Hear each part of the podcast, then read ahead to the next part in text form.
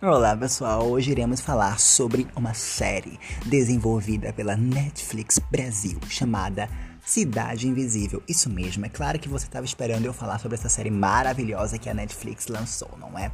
Então, senta aí no sofá, na cadeira, deita na cama e vamos ouvir um pouquinho desse podcast. Se você tá lavando louça, querida, bota o maridão ou bota o filhão pra lavar, tá? Porque ele também tem mão, né? Então vamos lá.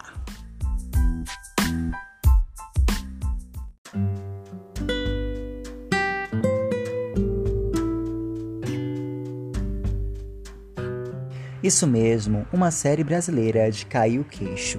Um detetive atormentado pelas investigações de um assassinato se envolve em uma batalha entre o mundo visível e um reino subterrâneo habitado por criaturas folclóricas.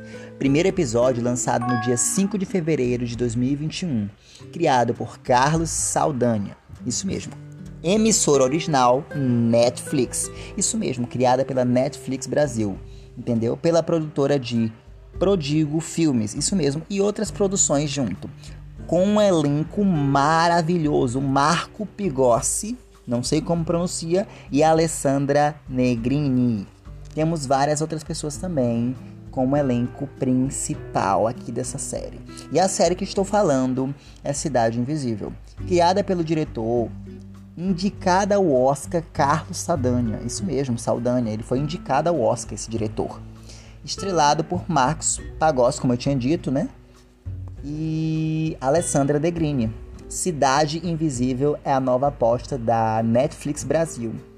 Essa série é baseada na história desenvolvida pelos roteiristas e autores de best-seller Rafael Dracon e Carolina Munhoz, que também é, consultam produtores do projeto, entendeu?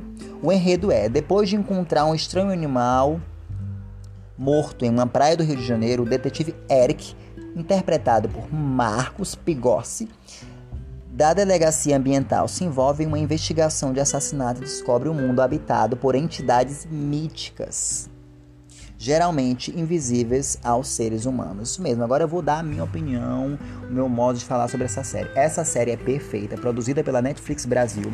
É uma grande aposta onde a Netflix deu tudo de si, a Netflix brasileira deu tudo de si para criar essa série e envolver o público é, brasileiro, envolver o público também de fora nessa série. Isso mesmo. É uma aposta que vai rodar o mundo, eu tenho certeza. É, acredito que em pouco tempo essa série irá ganhar o mundo por conta de ter um enredo bom, de ter uma história boa e de ter ótimos atores.